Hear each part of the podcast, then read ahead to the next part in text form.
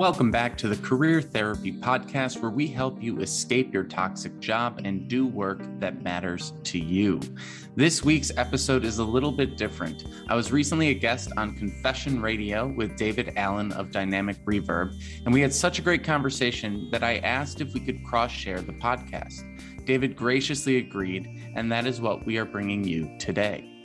In the conversation, we listened to a caller's concern about their job search applications, how they're not hearing back from recruiters, and what to do when you feel like everything you're doing is getting lost in the job board black hole. David masterfully guides the conversation as we weave in and out all sorts of job search topics helping you better navigate your own search. If you'd like to hear more episodes and learn more about David Alan's work, head over to dynamicreverb.com and leave a review. So, without further ado, here is my episode with Confession Radio. I hope you enjoy.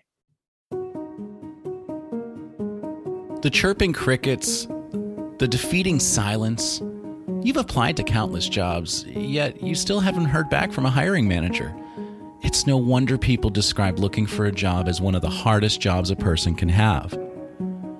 Falling into what's known as the application black hole is a common experience, one that often frustrates even the most optimistic job applicants. You're applying for jobs and just not hearing back. It's by far one of the most frustrating aspects of job searching. After carefully customizing your resume and cover letter to match the specific details of the job description, you send in your job application and nothing if you're not hearing from employers, take heart in knowing that you're not alone. It takes almost six months, on average, for those who have a decade of experience to find a new job.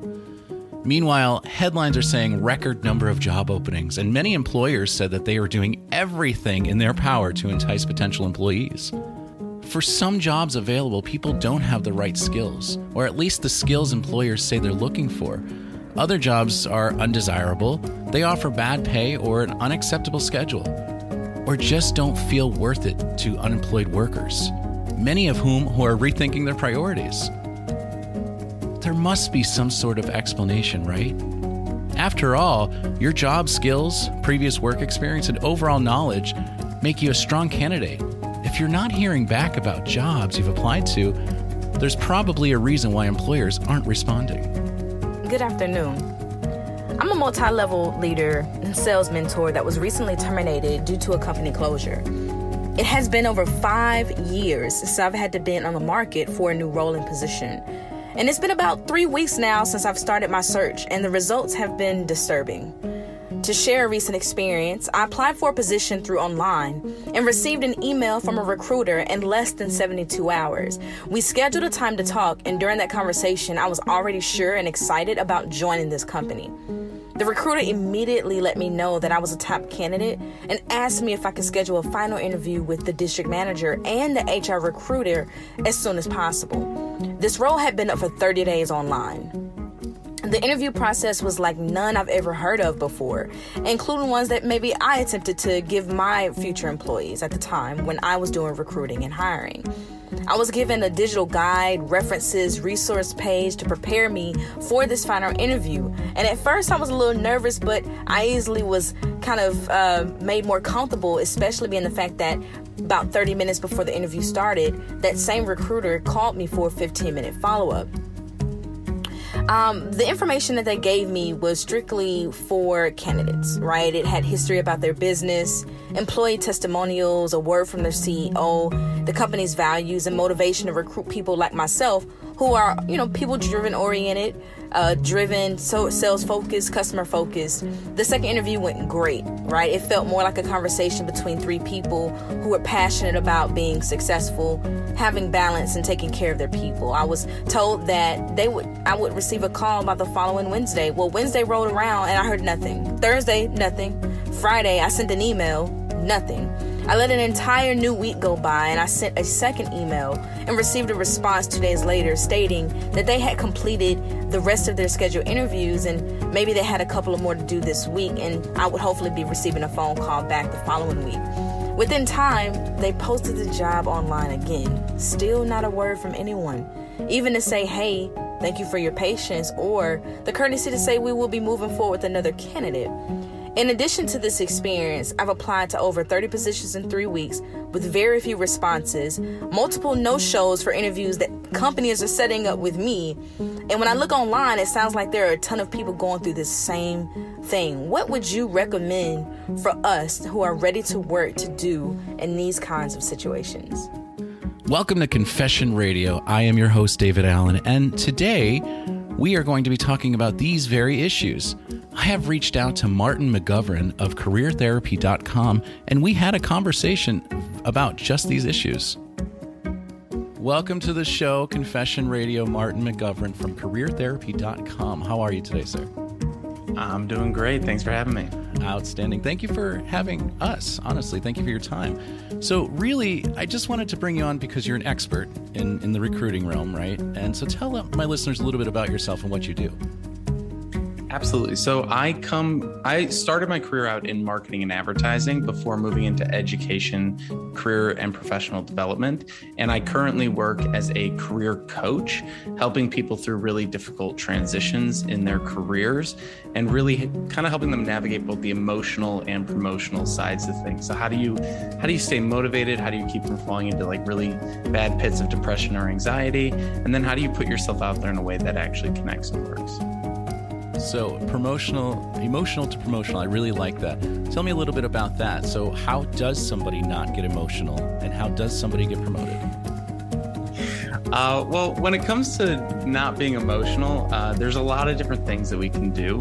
Uh, the first one is we're probably going to get emotional. So, accepting that that's going to be a part of it is a really big thing. And knowing that it's going to happen helps us prepare for it. So, we can use a lot of different sort of if then statements. If this happens, then I'm going to respond in these ways so that we're ready for it when it happens. So let's say if I don't hear back from a company when they say they're going to get back to me, then this is what I'm going to do next versus kind of just having a panic attack when you know on a Friday when you didn't hear back. Sure. Um, and then on the promotional side of things, um, it's a lot of reframing how we think about the job search and our place in it. Today, I had a great conversation with a group of seekers about thinking of it more as like a game and a skill that you have to build to win the game and really looking at examples of other people that are doing well in this game of their career and trying to model yourselves after the best behaviors and you know also find your own sort of twist on it and so um, you know bringing in a lot of different marketing stuff bringing in a lot of different um, emotional uh, therapeutic kind of mindsets and then really taking 10 steps back and realizing that most of what happens in the job search is not personal. It's very much just business. And probably the biggest thing that i help people do is treat companies the way that they treat you. Uh, we tend as job seekers to be very um, insecure and maybe overly vulnerable and companies are very marketing focused they're they're mm-hmm. promoting themselves and they're very stoic. And so you kind of hit those two sides together and it can create some friction. Whereas you know treat this very much the way that they treat it. You know low stakes high um, activity. And um, if they're putting in a lot of effort you put in a lot of effort. If they're not really putting in that much effort kind of match their energy and and sort of you know again the way that a company would just hire someone and then three months later lay them off if the budget changed you mm-hmm. can do the same thing in your career. You can take a job and then go i found something better. I'm out. Cheers. And like really helping people understand that this is this is not a personal process although it, it does feel that way when you're in it it is very interesting because uh, I, I f- currently find myself in a situation like that. Um, real briefly, I was working for a company that just literally closed its doors. Like the whole business went on under. It's not uncommon. I get it. It, it happens. But when it happens to you, you're just like, shit, what's next? You know? And, and unfortunately for me, this is not the first time I found myself in this situation. Um, and the first time it happened to was uh, right before the pandemic happened. But my, my concern now is that like I feel like it's gotten worse with the recruiting process. And I've been doing a lot of research and talking to other recruiters, and I understand completely that there's one person looking at 500 applications a day. So of course mm-hmm. your eyes are going to go crossed. But where do you feel there's a flaw in the system, obviously. We're not getting callbacks. We're 100, 200, 300 applications a week, and we're not getting anything. Do you have any advice on that? Yes, a, a, ton. So the first thing is I talk to recruiters all the time and I ask them a lot of different questions about what they're looking for. So the first thing that recruiters are look, looking for, or I guess another way we can think about it is what incentivizes them. Looking at people's incentives is incredibly important for understanding how to interact with them. So if you think about this from a like a marketing perspective, right? Uh, if I want to sell something, I need to sell it in a way that you care about. So if I'm Nike and I come to you and I say, hey, do you want to buy our shoes because our shareholders would like to make more money this year? You'd go, no, not really. um, but if I say, hey, these shoes are going to get you a lot of buzz on your social media page, are you looking to do that? And then you go, well, actually, I'm a sneakerhead and I'd love to get some more buzz. Now we're talking, now we're cooking, right? So when people talk with companies, or talk with recruit, recruiters, very often the way that we talk to a recruiter or companies, we say, "Here's what I want," and you know the the internet really does help like over focus on the end of, on the job seeker. It's like, what's your passion? What's your goal? What's and it gets so it's like we're telling people to figure out their entire life while going through one of the hardest times in their life. It's a little right. bit much. And so I try to shift the focus away from the job seeker and say like don't worry about you right now worry about the company's problems. If you understand their problems and what they're going through, and then you give them a solution to that problem, you're going to get hired. And when the recruiter is talking to you, a lot of times we go, Well, here's what I want. Here's what I'm looking for. Here's what I need. And then the recruiter goes, Great. And then they don't know how to sell that because they haven't connected the dots and we haven't connected them for them. So what they end up falling back on because they're so overwhelmed is do you have a big name company or a big name school? And if you have those things, they know you're already vetted and then you're an easy sell. Or they say, Have you done this job already? And then it's just a click, click, right? I poached you and I placed you. If you have a story that's not easy to tell and not easy to sell, a recruiter, a recruiter's ability to help you drops dramatically. And so um, I work with a lot of people who are going through a boot camp in order to change careers from like teacher to UX designer or musician to coder. And they have maybe finished high school, maybe finished a little bit of college, or maybe they have a, a, degree, but they're going through this big transition and they don't have like Google on their thing or they don't have Harvard or whatever the thing is that the recruiter is looking for. And the recruiter eventually at some point can't really help them because the incentives for the recruiter are are you easy to sell and are you going to make a high enough salary for me to get a good commission? And if you're an entry level person with a difficult story, recruiters can't really help. If you're a high, like, you know, senior or director level person who's going to make a huge, they're going to get a great return on that placement, and you worked at a big name company, they're going to be all over it. And so what ends up happening is that recruiters are almost become their own worst enemy because they try and go for scale, but then they don't know how to actually handle the scale when it comes through and then they ghost a lot of people and it makes everyone really i don't know burnt out at the end of the day. And in the clip we heard basically the same question i just asked you. So you, already kind of answered that question but it's just the ghosting part. And you know so how can we incentivize our resumes in order to make them want to at least i mean just give me an interview. You know what i mean? Like let, that's all i'm asking. I could be denied after that. That makes sense because once i connect with you i could sell myself no problem. Or or i'm assuming everybody can sell themselves. But what the problem is is just getting to that step and that's where we're the disconnect is happening. Yeah. And there's a lot of different aspects there. Um, so, a few things that I always am trying to help people with when they're trying to get to that interview um, is especially with companies that you're all let, let's let's say you're talking to the company already and they're ghosting you quote unquote. Right. so the first thing is have they actually ghosted you first? Um, because sometimes we jump to ghosting before it's actually happened. Sure. so if a company says on wednesday we had a great interview. We'll be back to you by friday. You're going to hear that and you're going to believe them don't believe them. I always add at least a week in my expectations as to when I'm going to hear back from this company. If they say Friday, I expect the next Friday just to keep myself sane. And then if they get back to me sooner than that, you know, wonderful. So I always add time because I know that what it's like on their side is very different than what it's like on my side. On my side, a day is a month. It feels like an mm. eternity yeah. when I'm waiting for an answer. On their side, a week feels like a day. So I assume I'm not going to hear back. And I assume that they're busy and I assume that they're overwhelmed. So I shift my approach to be to being one of not waiting for an answer, but trying to be the most helpful person that they interact with in the job search. So mm-hmm. even in my follow-ups, most people when they send a follow-up, they say, "Do you have an update on this?" All that does is stress out the recruiter or stress out the hiring manager, and now they're going to ignore your email because they don't have an answer yet because there's a whole committee that they're waiting to hear back on, especially if they're a recruiter and they're a middleman. Now they're stressed out. Now they're going to ignore it. Interesting. What I do instead is I say, is there anything else you need from me to keep things moving forward? And then they respond, actually, no, thank you for checking in. I don't need anything. We're just a little backed up. And I had, you know, I, I hoped we'd be further along than we are right now. Uh, I'll be back to you.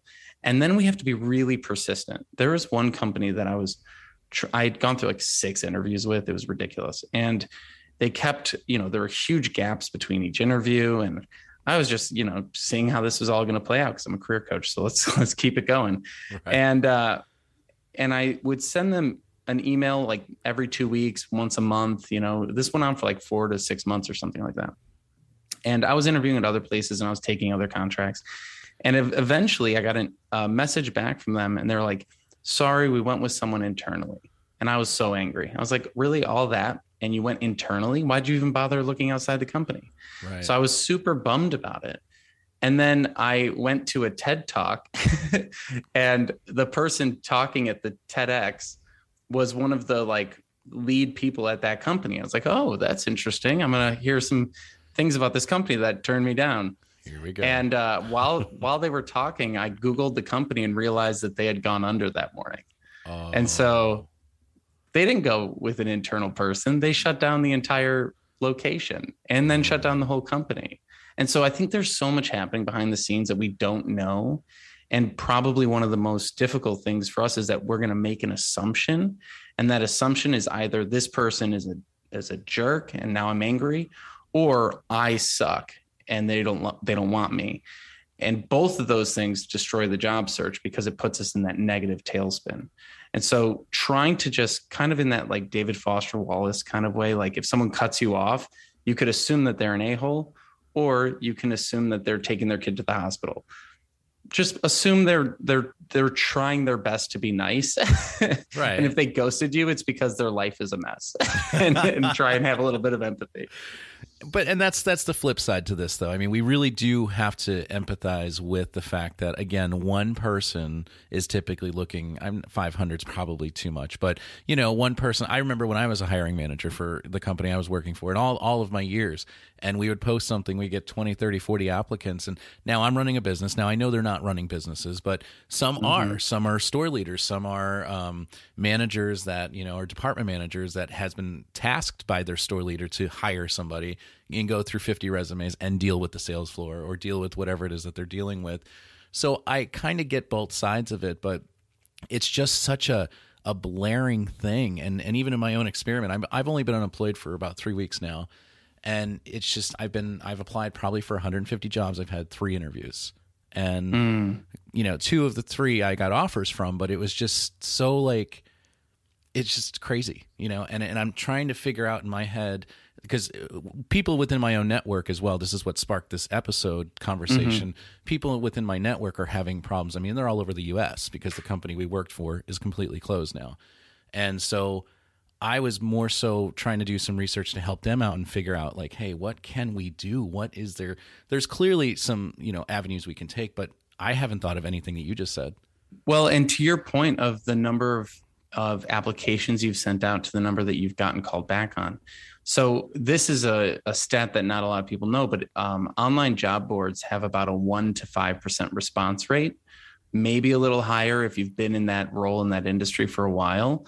Um, but whenever I'm talking to you know these folks that I'm working with who are doing big career transitions, you know, they're entry level jobs that these people are trying to find. And they're like, I've applied to 100 jobs. I've only heard back from three and they're freaking out. And I go, yeah, that's, that's normal. Right. Then they go, what? they're like, what do you mean that's normal? I'm like, no, that's, that's, that's how, that's like billboards. Like you put a billboard up on the highway. How many people are actually going to see that billboard and, and act off of it? Right. A very small percentage of the people who actually see it. And so, um, if you look at it again from this marketing perspective, um, a one to five percent response rate. I mean, if you someone had an email list and people were clicking at a one to five percent response rate, like it's not actually not that bad. Right. um, I mean, maybe it's not good. I don't know. It's been a while since I've been in marketing, but my point being is like, um, there's when we know that number, we can then decide what to do. And the truth is, is that networking is really the crux and always has been the crux of the job search.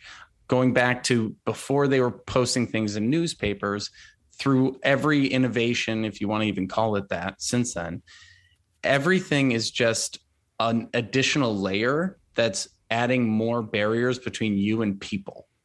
And so it used to be go into the actual company and drop off your resume on the desk. Then it was send it in through you know this this mailer. Then it was fax it to us. Then it was email it to us. Then it was add it to a job board. And then and and with every new layer of bs it's um, more competition right? Because it used to just be the companies that were within your commuting distance. Then it was companies within your state. Then it was companies with or city then state. Now it's the world and you're literally competing with people in india and china for these jobs that are maybe local to you. And so it's overwhelming. And and what i always say is like strip it back to what's always worked. And the truth is we all want to get to that interview. Well what is an interview? It's just a super professional networking meeting. And so we should be networking just to prep for the interview. And the more people you talk to the better you are at interviewing but also the more prepared you are to understand if this is going to be the right company fit the more prepared you are in terms of like culture fit and vibe and things like that, the more prepared you are in industry knowledge and the more comfortable you are talking about yourself as well. So it, it just it makes everything better and typically if you're sending an email to someone to ask for a networking meeting, you'll have about a 40% response rate to those emails. Um, depending on how you write them, and we could that's a whole different thing that I, mm. I could share out. But um, 40% versus 1% response rate, I'll take the 40 and I'll still hit the job boards up. And right. combining those two things together, it's that like one two punch that I think really helps accelerate things. And at the end of the day, um, if you really think about, you know, people hire people, they, they, the more impersonal it is, the more you go through a job board, the harder it is for people to like trust and right. building trust is kind of the core of everything. And that's my experience is that the, the, the, job interviews i have had were through connections of other people. You know they they knew me they introduced me we had a conversation. I'm a natural conversationalist. You know on paper i probably look like a mess. But when we're talking you know we're having a great conversation we're talking about things uh, and and I can't stand these conventional interviews as we talked about before the show. You know, tell me about a time you know I, I really think that it's just it's so amazing to me that we still ask those questions you know and mm-hmm. and you know and the recruiters they're they're like robots now they've they said this a hundred times a day right so now it's ingrained and you see you hear tell me about a time that you know so and so didn't agree with you and you hear the typing in the background you know it's like mm-hmm. and there's no feedback about the question or no follow-up you know mm-hmm. i I don't know if I was a recruiter recruiter I like to know like what what happened so so you didn't get along so tell me more about that you know like you know but there's the, all these and then it's okay we're going to send you off I don't even know why there's a middleman anymore because those questions are so irrelevant these days I did a video interview yeah. for a company, you know, one of those uh, video like you know they oh, they're so videos. stressful. They're right. so stressful. And one of the the questions was, "Tell me about a time that you had a month to prepare for a project. And I'm like, in my industry, I have never had a month. I said, I'm not sure. And I, I, said this in the video, and I just got feedback today about it. So I thought that was hilarious. But um, I said, I have never had a month to prepare for a project. Maybe that's how your company operates. But every company I've worked for, it's days or a week if you're lucky. Mm-hmm. So this question to me is irrelevant, and I can't answer it. So, and the that's recruiter funny. emailed me today, and of course, they moved on to other candidates, but wanted to give me feedback about the question. And I just thought that was. It was very interesting. So, I mean, I got Did their attention. Have, well, there you go. And attention is such a big piece. And yeah. oh man, those pre-recorded, that new format drives me nuts. I'm someone who makes videos and content, and that stressed me out when I saw the counter in the top corner saying like you have 60 seconds left, and I'm like, I'm just like racing through an answer, and I only have two chances to. Anyway, there, that's a whole thing. That and but, also, um, I don't talk if I don't have this volley like we're having right now it's like yeah. 60 seconds for me so i submit it and it's like oh you haven't submitted enough time i'm like what the hell else do you want me to say you know like, you're that's, not that's interacting right. That's why i have a podcast not a one-way youtube channel. Like right. i can't just talk you know, to no one. It exactly. you know so it's just and, funny. But to your point about the interview questions um, i always say like you don't have to give a bad answer to a bad question. Um, they most people are not trained on how to ask questions and how to interview. Like they're just thrown into a room and given a list from google which we all have access to those lists. So like go sure. study too. But um the other thing but like the when someone says what are your strengths and weaknesses?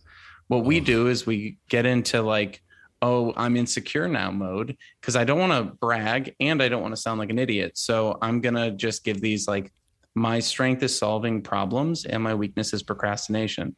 And I always say to people when they do that in the mock interviews with me, I go, every job solves problems. That's like literally the definition of a job. So here's a dog that needs to be walked. Do you want that to be your job? And they're like, no. And I go, but I thought you solve problems. and they're like, uh, not those problems. I'm like, well, then what problems? Let's give right. real answers to these questions. And um, and then when they say procrastination is their weakness, I go, who doesn't procrastinate something? Like whether right. it's eating well or calling your parents or whatever the heck the thing is. Everyone's procrastinating something. So I'm like, don't give non answers to crappy questions. And so what I say instead is like, there's a question behind every question. And even if the interviewer doesn't know what they're asking, you can make good assumptions. So, like when someone says, What are your strengths and weaknesses? What they're really saying is, if we put you on this team, what tasks should we assign to you? And what tasks should we assign to someone else? Because we don't want to assign to you things that you don't want to do. And so I always say, like, well, I'm great at dealing with emotions. So send me all the people who are crying. And I'm terrible at at data. So please don't ask me to analyze data. And then I give a story to go with each of those things. And they then they know if we hire this person, he's not going to be doing data analysis of job seekers to predict future outcomes, but he can deal with anyone who's like having a full-on breakdown. And that's what I want them to know. And so, with all these questions, like, tell me about yourself, everyone hates that. But really, what they're saying is, I don't know how to start this conversation. Can you kick things off? And then you get to decide, how do I like to kick things off? Because what, what people will do is they'll go, I'll say, tell me about yourself. Well, what would you like to know? Whatever you'd like to tell me. Well, where should I start? Wherever you want. And then I'm like, we're gonna start this over because like you you're yep. not giving like what a what a confrontational way to begin an interview. And so um, with all these things, like this is again why I try to make it less personal and more businessy or whatever the phrase might be, a little bit, yeah, more more business, not personal. Right. Um, is because when it's personal, then we get stressed, then we ramble, then we go off on rants and things like that. But if it's just no, I'm I'm here to help your company. You're the ones who are in pain, not me your company put this job listing up because you suck. I don't suck. I have a skill set that can help your company suck less. right. so, so, but we're all, you know, insecure in different ways. And so it's tough to have that confidence.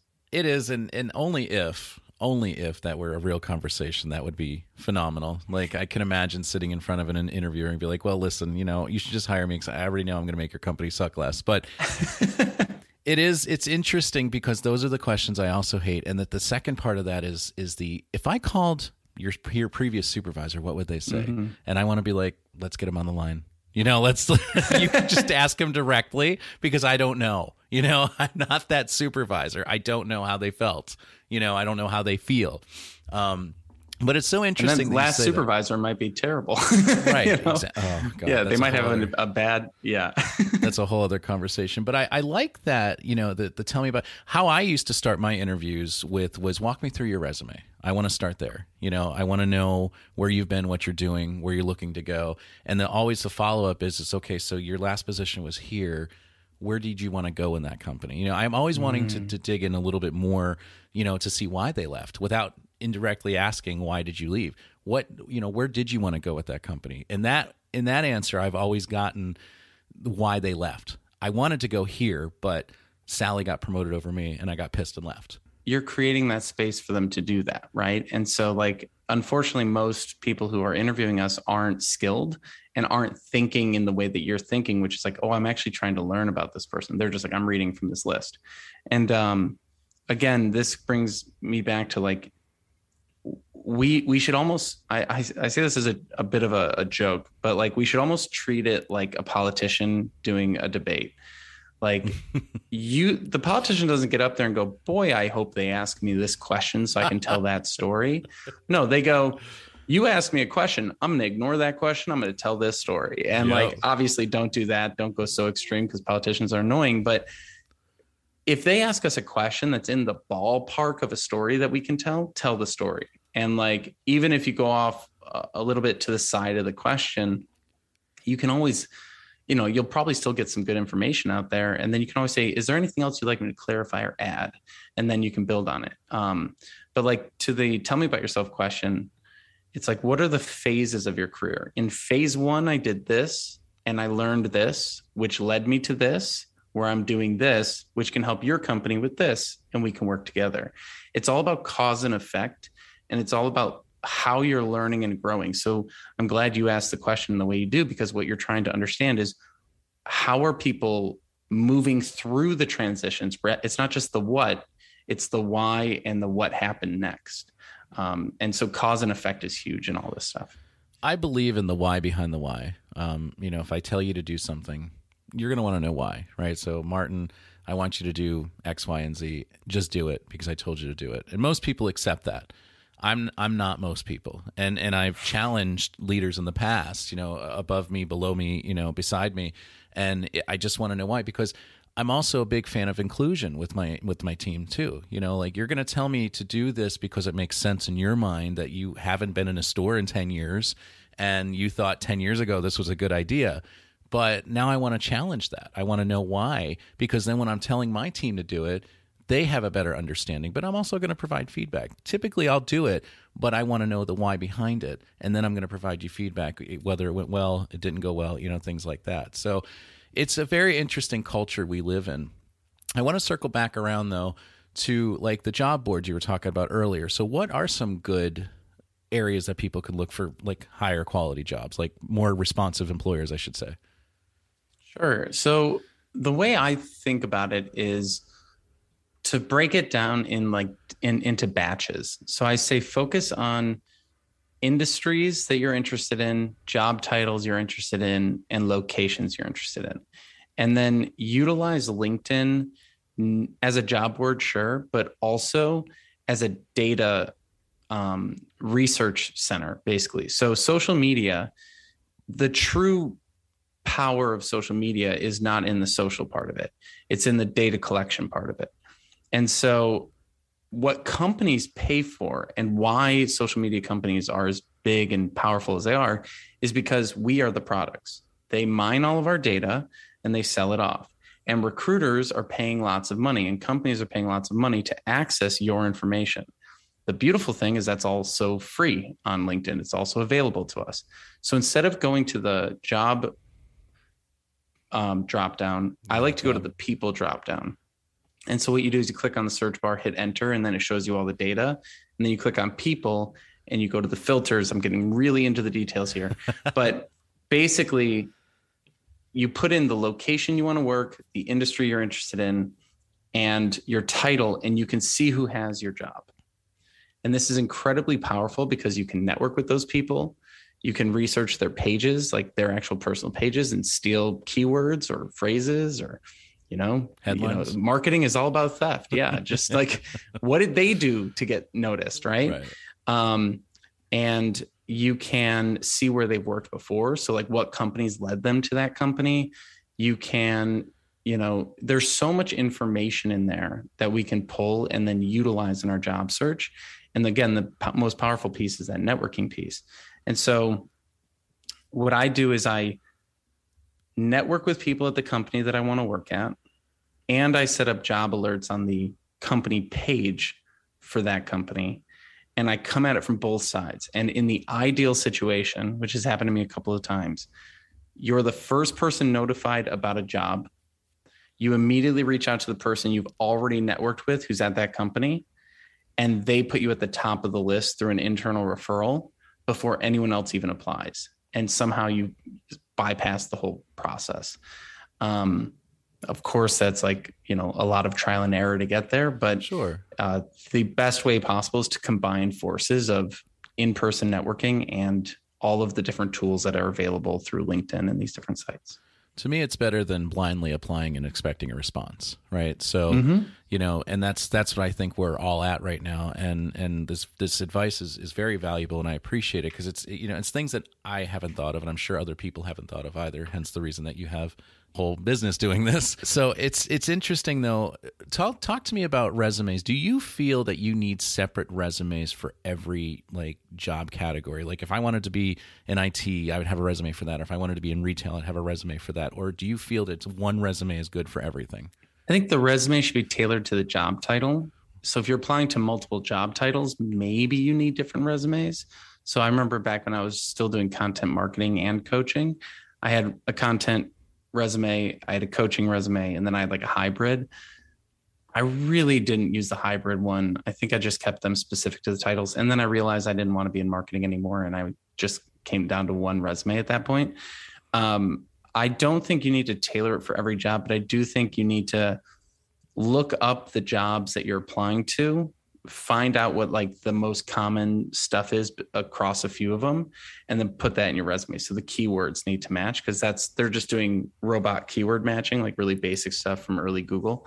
And so we shouldn't be applying to tons of different job titles anyway because if if you're applying to like like program manager and project manager fine. It's pretty simple similar. Sure. put them both in the thing and, and go. But it or if you're in marketing you just create a general marketing resume that could cover a lot of different bases um, and send it out to all the different social or or digital or whatever they title it. But you shouldn't be going like oh half of me wants to be in this job which is completely different than this job and i'm going to apply to both because then you get scattered. So no i think i think a basic resume that covers your bases is good enough. And i honestly believe that people put way too much emphasis or way too much stock in their resume helping with their job search. I don't think the resume does as much as we think it does. I think most people think it's like 70% of the job search is my resume and the rest is who knows what. What I've found is that if you network correctly, they almost never even look at your resume. Like the mm-hmm. the even if you apply through the job boards, they're only going to spend about 6 to 60 seconds looking at your resume is what the you know the typical advice is. And and that means that no one's reading it. No one's really they're scanning it. Right. And if they're just scanning it, like the best scenario is I've talked with someone at the company, I've gotten an internal referral, I have the first interview, and they say, Hey, send over your resume before the interview. They get the resume, they check the box, they barely look at it because you've already been referred internal, and they throw it to the side because they don't care about your resume and they just want to talk to you. Now, that's not a blanket truth. Like they will look at your resume, it does matter, and you need to have one that's good enough. But there is a big difference between good enough and perfect. And I think people are going for perfect and then they never get to the job search because they're constantly tweaking their resume. And this is coming from someone who used to every single week for four years while I was in college tweak my resume. And I think I wasted a lot of time. I think just a basic, simple resume that covers your bases and doesn't have mistakes is is good enough. Right. I see. I use my LinkedIn profile. There's a, a, beautiful feature on there that it allows you to create a resume based on your LinkedIn profile, mm-hmm. and it even has the link in the, the, for LinkedIn, so they can go in and see you know everything else. So that's that's that's awesome typically too. what I use. And so, talk to me now. We've got the interview, right? So, what are some good questions to ask your interviewer about the position, about the job? That's important. That's an important thing to to think about. So when we're too hard we to ask, get here, so right, yeah, and and that's the thing. Like, there's so many funny things about interviews. We think it's about sounding impressive. Like we need to have like really impressive answers, and we need to impress these people.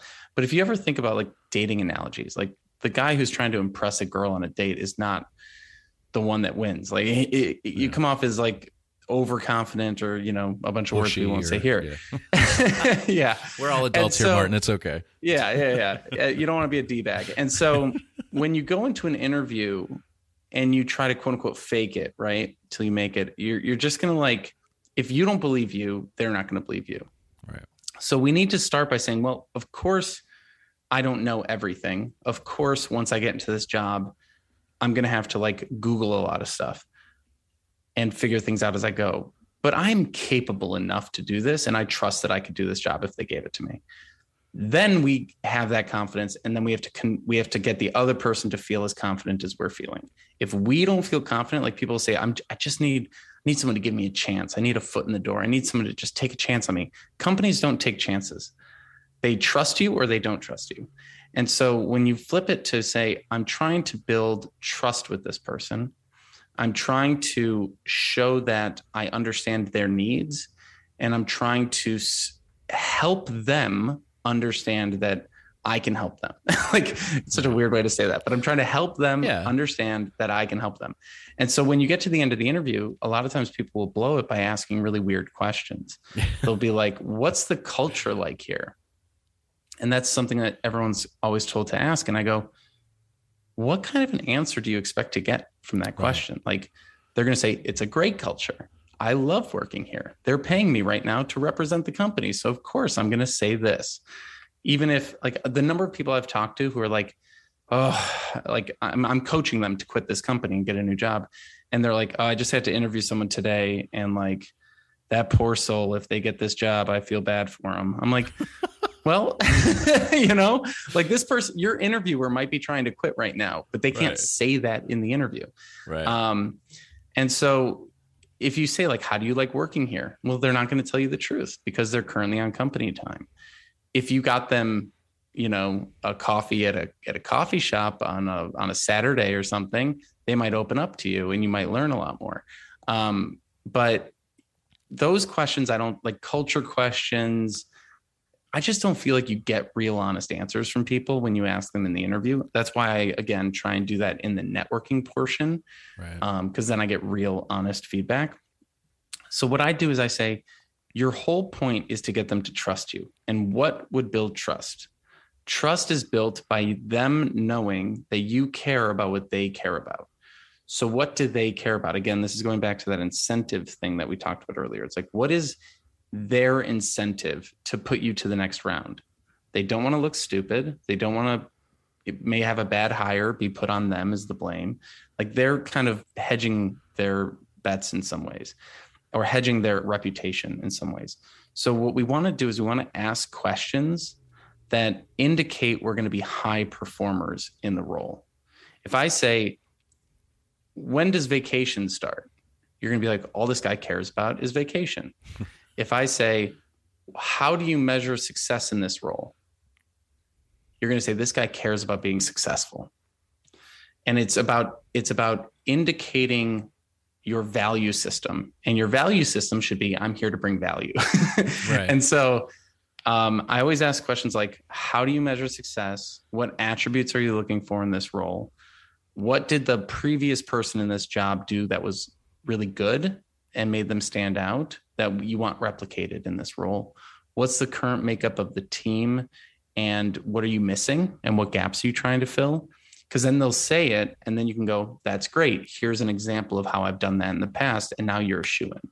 Sure. So, really focusing on that performance based questions and I'm going to be someone who comes in and is just working from day one to make this place better, that's what they want to hear, in my experience. That's interesting. I my favorite thing was I just interviewed with a company uh, a couple weeks ago, and after the interview, it was oh, that that infamous. Do you have any questions for me? And I asked, "How can you give me some feedback on how our conversation went?" And they were just like, uh, um, well, uh, and gave me a 20 minute dissertation mm. about, and just kind of danced around it because they'd never been asked that question before, mm-hmm. you know, and, and it's every interview I've been, I've always asked that question at the end, just, you know, and the only reason I do that is because I want to know, and I told him, I explained this to him as well. The only reason I'm asking is because if I have to interview with somebody else in your company, uh, you know, whether after you or somebody else, I would just like some feedback on how you felt the conversation went, so I can improve some of my answers. You know, are they too long winded? Are they short winded? Not enough information? You know, but but you have to like again put yourself in their shoes, right? Like, there's a few things that they're probably worried about in answering that question. Number one, no one people really struggle with conflict and honesty in interpersonal interactions in general. And so they're probably not good at that just personally. But the second thing is, are there any like career or legal ramifications to saying something wrong? So if I said, Is there anything you didn't like about me? And the person, let's say, I don't know, I had glasses on that they thought looked stupid. And that was in their head. And they said that to me. they're like that can get me in trouble right and that's just a stupid example but like there's sure. diversity implications there are um, tons of legal things that companies can get sued over if I mean, it's one of the reasons why it's so hard to get them to give feedback after the interview. Oh, I didn't get the job. Do you have any feedback of things I can improve? And they always go, we just went with someone internal. And it's like, well, yeah, because they don't want to put into writing something that you could then turn around and sue them with. Sure. And I've actually seen people get told, like, you didn't get hired because of this thing. And it's kind of like ageist or something. And right. it's like, go have fun with your lawsuit because you have one here. Like it's in insane. writing. Like, and the person's like, I don't want to deal with the lawsuit. I'll just apply to somewhere else. And I'm like, yeah, I mean, obviously, like who wants to go right. through that? Yeah. But like, that the like companies and the other thing is most companies and most interviewers have no idea why they want to move you forward. They think they do. They wrote down a bunch of stuff, but usually it's like I just I don't know, I just felt good talking to that person. And like yeah, we could break that down and I'm sure there's a lot of bias and like terrible stuff in there. But that's also just like human interaction in general. And so if I actually ask someone like, "Well, why do you want to date me?" They're going to be like, "Oh gosh, oh, I don't know. I just had that feeling. and like, uh, I guess I don't know. I like your haircut, and I'm like, yeah. Should should I cut it the same way for? Like, I don't know. Like, should I grow my beard? Like, now we're getting to the nitty gritty of growing beards and stuff. And people have asked me that. Like, should I cut my beard before the interview? And I'm like, I mean, it doesn't really matter. I mean, it does if you meet if you meet with someone who doesn't like beards and subconsciously they don't want to talk to you because they don't like beards like sure yeah that'll be an issue but you might shave your face and the person subconsciously doesn't like shaved faces like who knows? Like exactly. like there's no way like and that's the other thing kind of that we're hitting on here is stop trying to change yourself for the last person you talk to. Um, again to use the dating analogy it's like well this person doesn't like glasses so now i wear contacts but this person doesn't like contacts. So now I'm getting LASIK.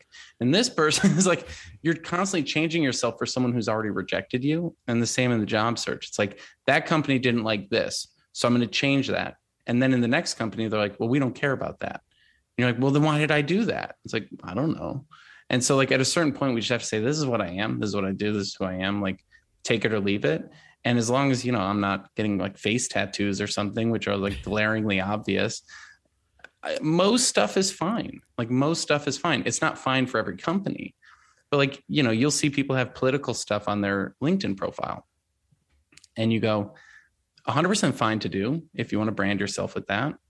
But just know that that cuts out this percentage of companies or people at those companies who don't think that way. Share the same. Um, yeah. And, and it's like, again, that's perfectly fine because you probably want to work somewhere where you're politically aligned if that's your your perspective but you also have to know the ramifications this is the promotion side of things right you have to know the ramifications of what you do so like when i create content sometimes i am you know i make like a comic strip and i feel like oh maybe i'm like pushing this too far. Maybe I'm like, or I'll use a swear word in something. I'm like, maybe I shouldn't do that. You know, maybe I should just be clean or whatever. But at a certain point, you know, you you're you're only going to really appeal to a certain number of people and certain things really narrow that and certain things only somewhat narrow that. And we have to kind of walk that line of like being ourselves being authentic but also being accessible if that makes sense.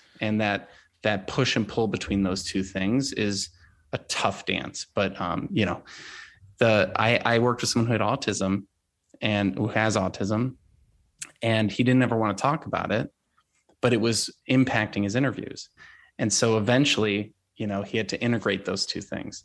It's like either talk about it or accept the fact that not talking about it is going to create confusion. And, you know, he's going through rounds of interviews at Google now. And it's like awesome because he embraced it. And now he's like, you know, out there doing a really amazing job with his content online and promoting himself. And, and it's just kind of, it's really cool to see the, the growth that can happen when you just go, this is who I am. And I'm going to figure out a way to make this work. And I'll find the companies that are okay with it there's there's a shift here that's happening and i just wish that more and more companies and recruiters would get onto that you know like tattoos was a thing back in the day you couldn't have a you couldn't mm-hmm. be a mm-hmm. server and have a tattoo or work a front desk at a hotel and have tattoos right. now airlines are starting to allow it and I'm, I'm glad to see that i know it seems kind of minuscule but i'm glad to see that they're starting to allow it. that means other companies will start following suit you know it's like the person in the in the classroom the teacher asked a question the first person raised their hand now everybody else wants to answer that question too you know, so I, I hope that people are understanding that there is a turn here. And, and you're right, we got to stop forming ourselves into somebody who we're not because we think that's the job that we want. You know, and I mean, I've done several different industries and I've only done that. You know, it's like credit. You can't get credit until you have it, but you can't have credit until you get it, right? So mm-hmm. when I interviewed in hotels, especially, people go to school for a hotel management. I'm like, drop out just drop out because what's mm. going to happen is you're going to spend four years of your life and fifty thousand dollars only to work a front desk because you have no experience. You know, and a lot of people are looking for that experience. So I have devoted my career into hiring people that have no experience in the industry just to give them that experience. And it was very successful in my last role. I hired a person who was a CO into a retail environment, and he was phenomenal. Phenomenal. Like he just adapted so well you know, going from dealing with inmates to, to people for him was just like it was a cakewalk and he just had the personality and he was so phenomenal at what he did and my whole team as a matter of fact was very inexperienced with you know the retail that we were in. And all of them they just they just blossomed. I, I handpicked every one of them because they didn't have experience. Because i feel like a lot of that stuff you're bringing those old habits. Well i used to do it this way over there and you know and they're willing to step out of their comfort zone of what they used to do into something else and try. If it didn't work it didn't work. You know we have 90 days right? That's the the saying. So yeah you know yeah. so and and same with employers too though. We have 90 days to decide if that's something we want to do you know? So and i i don't think that people understand the importance of job hopping. It's a terrible term but like you said earlier in the conversation it's okay three months later to decide I don't I don't want to do this. You know, I don't want to be here. And that's where most people get tied up in their head because we're so ingrained. You know, oh, my father worked for this company for 30 years. He hated it, but he still did it. It's not like that anymore. Mm-hmm. Well, I, I was reading a book recently, and there's a point in it that I thought was so good. And I've, I think I've heard it in other places too. But basically, your job is not your job whatever you're being paid to do is not your actual job. Your job is to find the next opportunity.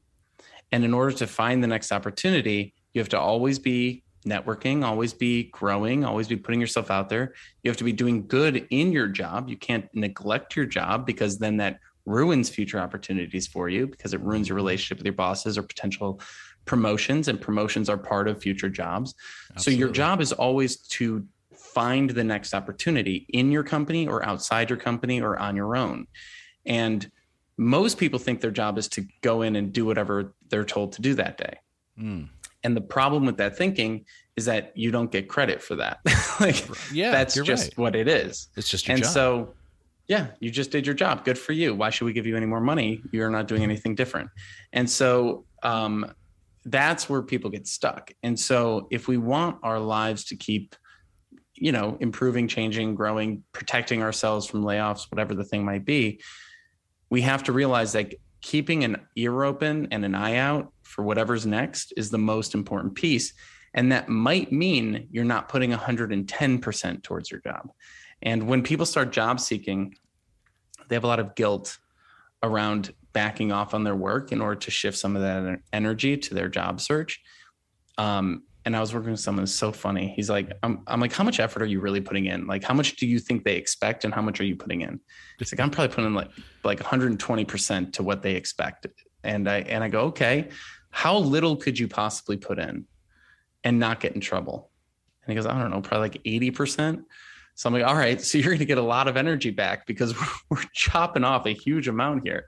Right. And, you know, a few months went past and he got called into his boss's office and he was freaking out. And his boss goes, You're doing an incredible job and gave him a promotion. And it's just so ridiculous? funny because he was like putting in all this effort for no reason. And, you know, eventually he found a new job and he moved on and everything was great. But it was just, he's like, I can't believe I've been putting in like all that effort in the evenings and the weekends and none of it was necessary. Like they didn't even expect it from me. They'll take it if I do it, but they didn't need it. And um, you know, I mean, that's it's different if maybe you're in sales and you're commission based or you know whatever there's a thousand different scenarios here but i always say like what's the least amount you can put in without getting in trouble because most people are like well i can't find another job because oh, where is the time and i'm like there's time oh, there's oh, yeah. always time yeah we just have to adjust and and make yeah. room for it and that I think also realizing your actual job description and your role is very important too. You know, I mean, I understand there's always that clause that says and other responsibilities that may came up. I, I, I get that, you know, but also like you just said, okay, maybe that that weekend was a one time deal. You know, I have to work just this weekend coming up because of you know these circumstances that are happening but do i have to do it every weekend is that the new norm now mm. you know and challenging that too like you know hey I understand I worked this one weekend, but do I have to continue to do this? Is there a reason behind this? You know, if I'm working these weekends, can I adjust my weekly schedule? You know, like there's so many ways to to get around that. And it, and again, it's not being lazy by any means. It's just doing exactly what is expected of you to do. Is is your are you performing well? Is your store or whatever it is, your hotel, whatever you're managing, is it under control? Is everything good? You know find find those fires. Plus it leaves you open to have a, a good work life balance too. If you're and it's at, helpful for the company too. Right. The company doesn't want people who are burnt out. Like i literally today one of my students was going i realized that me getting out of this job makes everyone's life better because i'm getting resentful and that's mm. bad for the company. So me doing a job search that will get me out of this job is actually beneficial to my employer because then they're not paying someone who resents working here, who's then going to bring a bad attitude to work. And I'm like, I love that mental gymnastics you did. Keep going. Like, yeah. whatever you need to do to get yourself to move forward, because that's true. Like, if a com- if I'm a company owner, I don't want to be paying someone who hates doing their job. And it's also expensive to hire someone new. So, like, let's, I, I really wish companies would realize like getting their employees to move up or move out of their company is a benefit to the company. Absolutely. It's not a detriment. There's a well, there's a lot of companies. There's still again, this goes back to the old mentality of, you know, like if you're good at what you're doing, I can't move you anywhere else because I need you in that position. But if you're bad, we're going to get you out. You know, so there's never an opportunity for like oh, th- you know, Martin's great at this, so let's maybe challenge him a little bit more and move him to this position instead. Because who's going to fill Martin's position? Oh shit, oh my god what am mm-hmm. i going to do? Mm-hmm. now i have to work to fill that position right? But again in, in my management leadership style i've always been about growth. I want to grow my people. I want to train my replacement. I want people to grow. I want them to move up or move out. I feel like if you've been in any position for more than two or three years you're complacent. You're just happy right. where you're at and there's no more challenge. Like you're here because this is an easy job and that's what it is.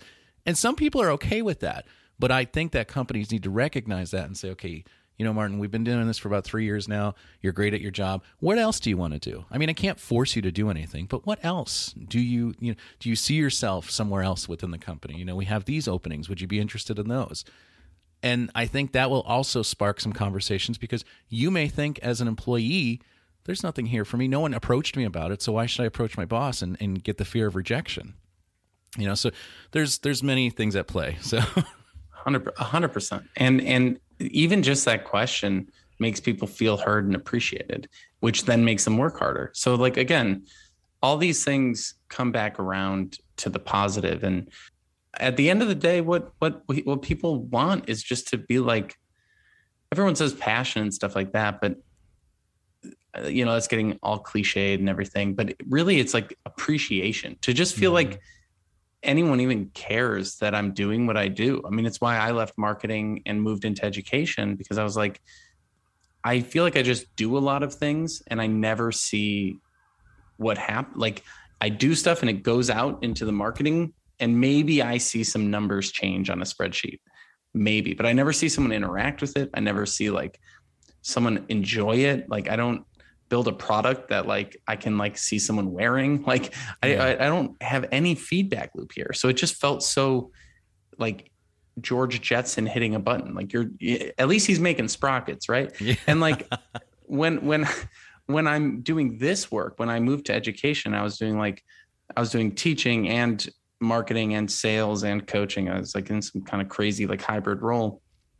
I was like, all of it i'm seeing even with the marketing stuff i'm doing i'm sitting down with people one-on-one and asking what their goals are and seeing if this boot camp is right for them. And like there was so much immediate feedback. I'm like man that just feels so good. And i was getting feedback from my employers. And like that's why these the turnover is so high at so many companies because that connection is lost. And i think probably all this remote work is just exacerbating that a lot too. But it's really tough. It's tough to figure out what the right mix is and how you know when your manager is unhappy, how do they make you feel good, right? Like yeah. I quit a job once and at the going away party, the manager goes, You inspired me to quit too. And I was like, dang, no wonder I was having a hard time in this role. exactly. It's like, why did you tell me that two weeks ago? I could have took your role, you know? like yeah, it's just, it's just a wonderful crazy. person. Uh, you know, love him to death, but it's insanity. Yeah, it's now, just, you had said, uh, I think it was on your website, the economy is up, the economy is down. The truth is, you can get a job. Someone is getting mm. hired this month. Do the right things, and that could be it. Could be you. What advice do you have? I know we talked a lot about different things, but just just sum it up for me. What advice sure. do you have for these for these poor, unfortunate souls? So I, I, wrote that in like a spur of the moment, like, oh, I'm just so frustrated. Uh, so that's how a lot everybody of else is. LinkedIn. Yes yeah, my LinkedIn posts are because um, like, and I, what I was upset about is all the articles that LinkedIn puts on the right side of the website. Yeah. They're like, here's the news. Here's what's happening in the news. And I'm someone who like, I I'm of the belief that if it's important, it will get to me somehow. Like I don't watch the news. I try to consume as little as possible. And the big things I still know about. There's never Same. been a big thing that I haven't found out about, even though I try to avoid it. Yeah. So when I read these things on the right hand side, every day I just go, Are you trying to give my clients heart attacks? Stop this. You're driving me insane. It's like, this company just laid off 500 people and mm-hmm. the economy's up and the economy's down and the economy's nothing and the economy's up and it's down and it's nothing and they, they just psych every day it's the opposite of what the previous day was. And i'm like well yeah because if you just slice it in this way it looks like that. If you slice it in this way it looks like that. And i was just getting so frustrated because people kept coming to me and going well the economy's down right now so of course i can't get a job. And i'm like uh, okay, the thing that's going to keep you from getting the job is the fact that you think you can't get a job. Right. Maybe the economy plays into that more, but the assumption that you can't get a job because of the economy is so much worse than the down than the than the you know for the next two months the economy's down or whatever metric they use to measure it this week and so this and this goes all the way back to my early days of coaching when this stuff wasn't as like up and down as it is today. Well, Bitcoin crashed. Oh no, now what? No one can anyway. So um but like I remember when I first started coaching uh around the holidays, everyone would stop job searching. They'd go, "Well, it's Thanksgiving, so I'm going to stop searching and go spend time with my family." And I go, "Okay." And then they come back from Thanksgiving. They're like, "Oh, I'm really full, and Christmas is coming up, so I'm just going to wait till after Christmas." I go, "Okay." And then, well, it was New Year's and I'm hungover. So I'm just going to wait a few weeks till I get back on track. And then all of a sudden it's, you know, January, February, March, April. And they're like, oh, I just got out of the swing of things. I guess I should start searching again. And then all of a sudden it's November again. And so, like, it just what what killed your job search wasn't Christmas. What killed your job search was the break you took mm-hmm. because of Christmas. Now, if you're burnt out and you need a, a week to get back on track, take it. I'm not saying never stop. And I also don't think that a job search is a full-time job. I don't think you should spend 8 hours a day, 5 days a week doing it. I think it'd probably rip all your hair out if you do. My point is people get jobs that I work with every Christmas, every New Year's. Someone got hired on New Year New Year's Day once because the company would needed someone and they were the only person responding to emails. and so like if you take the news and then you apply it to yourself in a I'm not going to X whatever, then of course nothing will ever happen. The same way as if I said, well, it's the holidays. No one's going to hire a coach during the holidays, or people don't hire coaches in the summer. So I guess I'll just stop marketing my business all summer. Like that doesn't make any sense. Right. Um, it's like, sure, a clothing brand might do the majority of their business around the holidays every year, but they don't stop marketing their stuff in the summer. Right. And Coca Cola, everyone knows that Coca Cola exists everywhere in the world. There's probably not a part of the, there's parts of the world that have more Coke than they have water but do you ever see Coke stop advertising? Do you ever see them change their tone to I guess no one wants to buy any soda drinks this week? Like no, it's it's keep going. Like you have to put yourself out there and you know, I've seen people during the uh, Christmas season go crash Christmas parties at companies that they want to work at. That's a pretty cool idea. I mean, it's a weird thing to do, but if you do it right, you might be able to meet someone and then go, hey, you know, let's grab coffee after the holidays. And now you've got yourself an in at the company. So, all right, that's my rant. You got me on a topic. it's, no, it's good though. It's it's really interesting. It's all like you know innovative idea, and and you know I'm not saying no one else thought of this, but for me, like it's really cool to think about stuff like that because I never would have thought to go to someone's Christmas party, you know, just to, at a company that I wanted to. Like, hey, I know you're having this Christmas party. You you advertise. Somebody is going to advertise that on some social media platform. I can't wait mm-hmm. to go to mm-hmm. my you know my company's Christmas party. It's out of control, crazy. So of course, you know, I'm going to want to go to that. So all of the advice and, and the things that we talked about today was really really awesome, Martin. And I appreciate your time today. Tell everybody where they can find you. Sure. Uh, so careertherapy.com uh, is my site where you can pretty much find everything from the podcast that I do to the coaching that I do. Um, I'm on LinkedIn way more than I want to ever be, but you know, aren't we all? Right. And uh, you know, I share things there. I'm not the biggest social media person, so you know, it's it's mostly just sharing the podcast or chatting with people in in the chat. So if you have questions or you want to reach out, chat in LinkedIn is the best way to go.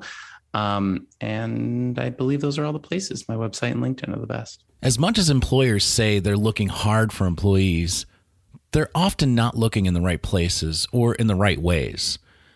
HR departments are leaning too heavily on technology to weed out candidates.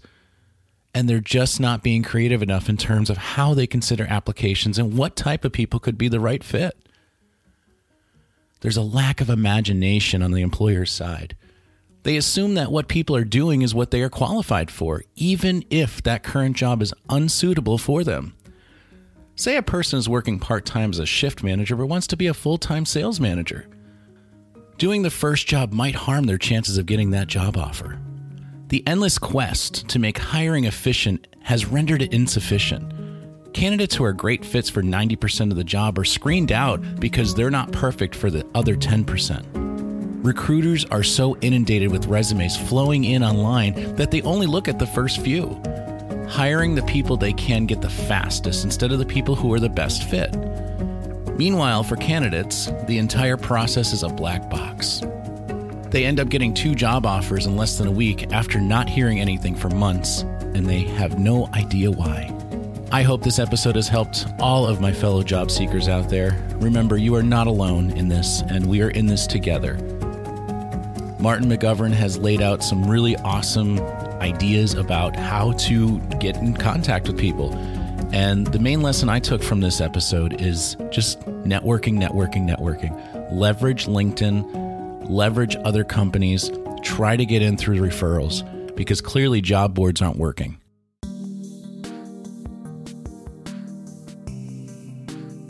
Thanks for joining us for today's episode. If you found this conversation to be helpful, please like and subscribe wherever you are listening. We also appreciate it if you take the time to leave us a review on iTunes.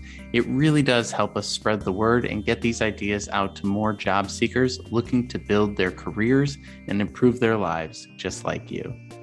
If you'd like to learn more about career therapy and see our different coaching options, you can head over to careertherapy.com to learn more.